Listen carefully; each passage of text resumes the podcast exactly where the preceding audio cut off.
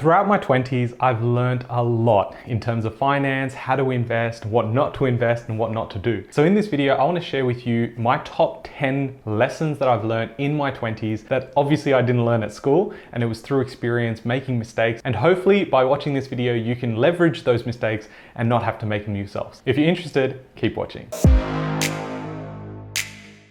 Hey guys, my name is Ravi and welcome back to Personal Finance with Ravi Sharma. If you're new here, smash that subscribe button because I talk about real estate, cryptocurrency, and financial freedom. Now, it's obvious that throughout your 20s, one should be actually going out there, trying, testing, and tasting a lot of things. You know, whether it's career paths, whether it's investing into things that you've no idea about, or whether it's just flipping JPEGs online because who doesn't like pictures of apes? In this video, I want to consolidate top 10 lessons. This took me a, a lot of time to actually come up with, so, you know, bear with me. I think there's a lot of value here. And we're going to kick straight off with number one, which is invest in yourself whether that's reading, whether that's listening to podcasts, or whether that's engaging in YouTube content. We are in such a fortunate time where if I look back, and I'm 29 now, so if I look back at, you know, nine years ago, eight years ago, or seven years ago, there wasn't enough about finance, let alone Australian finance. Now that there are creators here in Australia that are talking about finance, personal finance, investing in crypto, investing in housing, I think it's brilliant. And the fact is that from the outside, some people look at us and go, oh, they might be competing with each other. But in reality, I love the fact that there's new creators creators always coming up and actually creating content because we need to work with our generation to get educated. And I love that there's so many creators because we can build a community of people that are actually willing to go out there, take accountability, and take control of their finances. So I think it's awesome. Welcome to anyone else that's watching. And if you are a YouTube content creator or a podcaster, definitely leave me a comment down below. I'll be sure to follow and subscribe. The real advantage by doing this is that you can leverage other people's mistakes. Just like this video, you might go, I was going to do that thing, but this might be confirmation that maybe I should avoid it. Or maybe I should go double down on this because Ravi went through it, or this coincides with what someone else went through and someone else went through. I can learn from those experiences rather than making those mistakes myself. So I think it's very undervalued. Invest in yourself, put in some time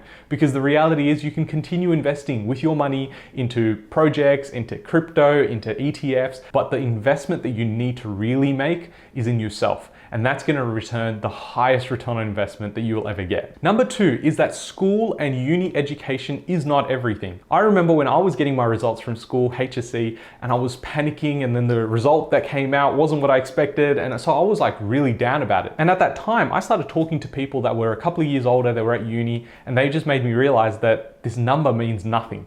You know, it means nothing in terms of how smart you are. It doesn't mean validation for you. In fact, it's probably the opposite. It was just a game. You had to go through it. And keeping in mind, like I did quite well. I was expecting like a 99. I did get into the 90s. But for me, I was like so fixated on this number that once you realize you go to uni, nobody cared. And that for me just changed my perspective on what schooling was and the type of things they taught you rather than actually teaching you. You were probably just memorizing essays. And so that really shifted my view on how school education benefited me. And then moving into uni, I also realized that we were probably just working too much off textbooks rather than real life education. And if you're in school or you're at uni right now and you're stressing about your grades, yeah, go and do well because at the end of the day, if you fail, you're gonna have to pay a lot more money and no one's gonna hire you apparently.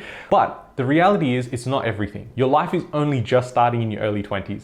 And I realized that very early on. But for some people, I know I've still got friends that are still at uni. Maybe they're pursuing a different career now, so they're going back to education. They still look at it the same way, like that is the basis for their competition. It really isn't. Number three is have multiple streams of income. You've probably heard every single finance YouTuber talk about multiple streams of income and how great it is. I can only talk about my experience. And being self employed for more than six years now, I've realized realized that for me, having multiple streams of income means that I can make proper decisions around my brand, around my company, and be not so fixated with the money I receive. And the only way I can do that is because I have multiple streams of income. So, for instance, if I want to create YouTube content, I'm creating YouTube content that one brings you guys the most value, hopefully, two is stuff that I actually enjoy talking about, rather than giving you clickbait titles, clickbait thumbnails, and then talking about something completely random that I actually don't enjoy. And I can afford to do that because YouTube AdSense is only one stream of income for me. I've got multiple streams of income, whether it's the company, whether it's strategy sessions, whether it's online course and things like that. This allows me to make better long-term decisions. This I feel like has been a real big advantage for me, has really allowed me to grow Search Property and this YouTube channel to where it is now. And hopefully we can continue growing together. And if you are enjoying this content and you want me to continue this YouTube channel, definitely just drop me a sneaky like because it does help the channel with the algorithm that is YouTube. Number four is create a budget.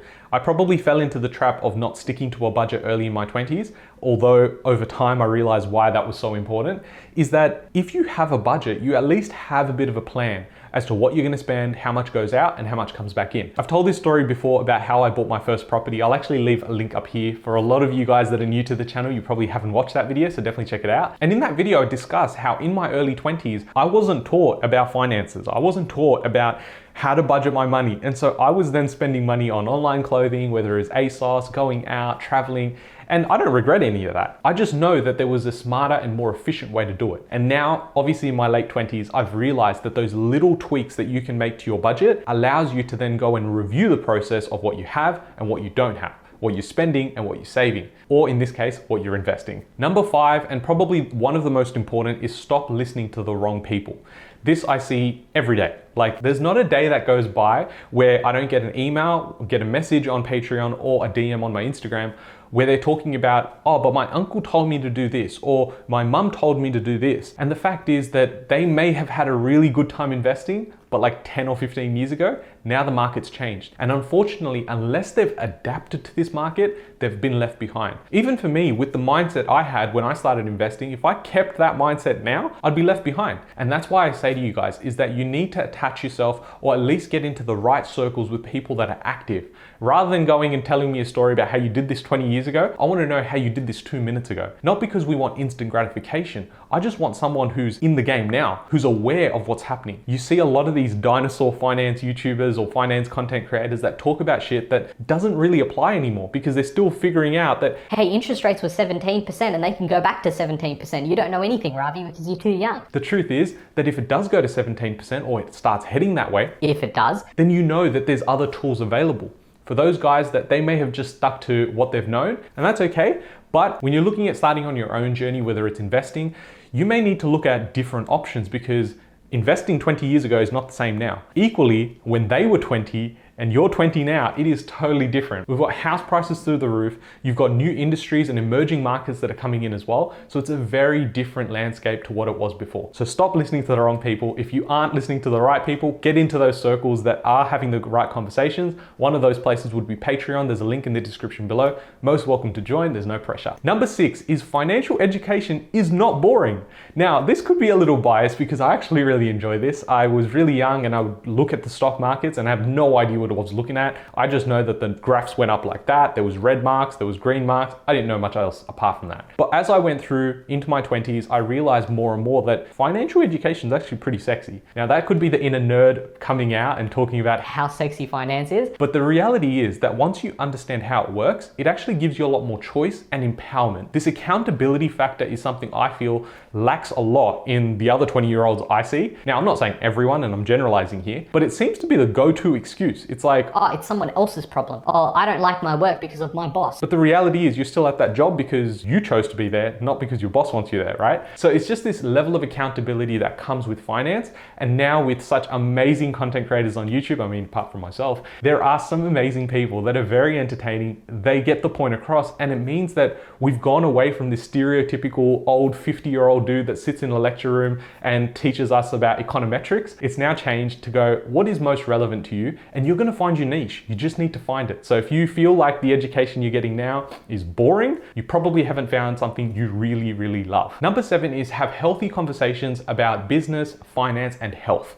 This is something that I've really paid attention to around who is in my circle, and I've got a very small circle. I like that. Keep it real tight. These are the people that can give me energy when I really need it, but also we're having conversations that help each other up. I found myself in a circle before where it seemed very competitive and people were trying to outdo each other, so they hold things back. Whereas now I feel like I'm in a good place with the people around me where we talk about these things, where we talk about finance, and it doesn't matter if, you know, one person's higher than the other or further ahead in their journey It's because our goals are also different, but it means that we're helping each other constantly, you know, improve on ourselves health-wise, talk about, you know, finance and talk about business as to how we can help our own lives and achieve our own goals. That's very different amongst the people I have in my circle, but I'm very appreciative and grateful that by the time I got to my late 20s and now going to enter my 30s, I've actually got a good group of people that I really, really appreciate. I know you guys are watching, so thank you so much. Number eight is enjoy the process. Now, Gary Vee has coined this to a T. He talks about enjoying the process, and I'm not sure how many people actually understand because it took me about four years to really understand this. I was constantly thinking, I'm doing this, I make this much money, fantastic, I can use that money to invest. But the reality is, enjoying the process refers to you actually doing something you love. Now, the byproduct of that is you get extra time, you get extra money, and things like that. So for me, I only really truly felt this when I started this YouTube channel and obviously the buyers agency about two years ago. And so when I got in, initially it was still, you know, a lot of learning, a lot of education that needed to come from my end first. But as I've gone through this journey, I've realized that, hey, I could do this for a long time. Like I'm not planning to leave YouTube anytime soon. I love giving back in my Patreon community. It's where I'm at all the time. Like it's daily, right? And I can talk about things I really love, but I also know that the stuff I love, I'm grateful for, is also giving you guys benefit. It's giving you guys some education, at least my point of view. And if that's edutainment, take it for what it is because hey, here's my disclaimer. It's coming in right now and it is that this is not financial advice. I'm not a financial advisor, so please take these videos as my point of view, and it might be the one video that triggers you to start thinking about something seriously. Number nine is stop focusing on savings. this is probably the opposite of what you get told in your early 20s, and it's the same thing that I got taught. And I was like, yes, savings is everything. So that means if I make a hundred, how do I save the ultimate amount? And that meant that during my early 20s, and I'm talking like 21, 22, I didn't go out as much. I didn't go and do X, Y, and Z things. And, you know, mind you, I did go out a lot. It was just that the third time I'd go out that week, I was like, no, maybe I shouldn't because I need to save this money. Or that after some time, I would go to a restaurant and I was constantly looking at what was the cheapest thing on the menu.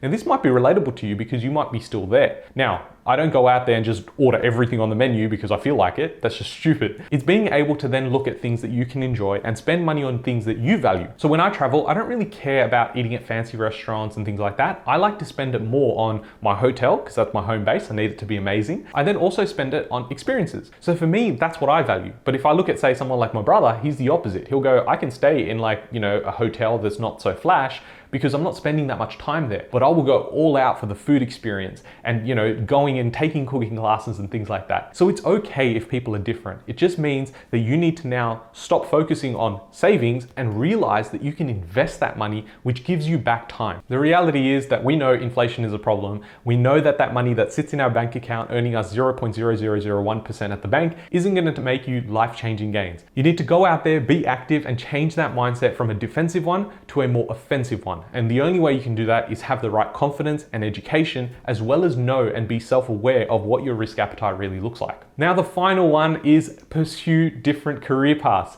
If you're new here on the channel, you probably don't know I was a DJ before this, I did wedding photography and videography. I've also gone and become a conveyancer, a mortgage broker, and I also worked at a funeral service place doing marketing. So, obviously, I've had a wide range, and there's so many jobs that I actually went there for a week and I left. And the reason I really did that was because I wanted to taste different things. I didn't know what I liked. What happens if I actually did something and I was really good at it? And that's probably where my regret is for like say sport. Because imagine if like I'm really talented at golf, but I've never known it, and I could make a shitload of money, but also be like pro A level athlete. I mean, the reality of that is probably close to zero, but it's the fact that you don't know. And I've got friends that I, you know, follow on LinkedIn and I see their journey and they're moving up the corporate ladder, but they've stuck in the same sort of industry. How do they know that in the next five years they're not going to go, oh, like I wish I tried something different. By that time, they're 35, 40, and they've probably got kids. And so it means it's so much harder to shift career paths later on. It's not impossible, but it is a lot harder. So for me, I tried to do different things. I traveled the world doing DJing and things like that, and I'm super grateful that I did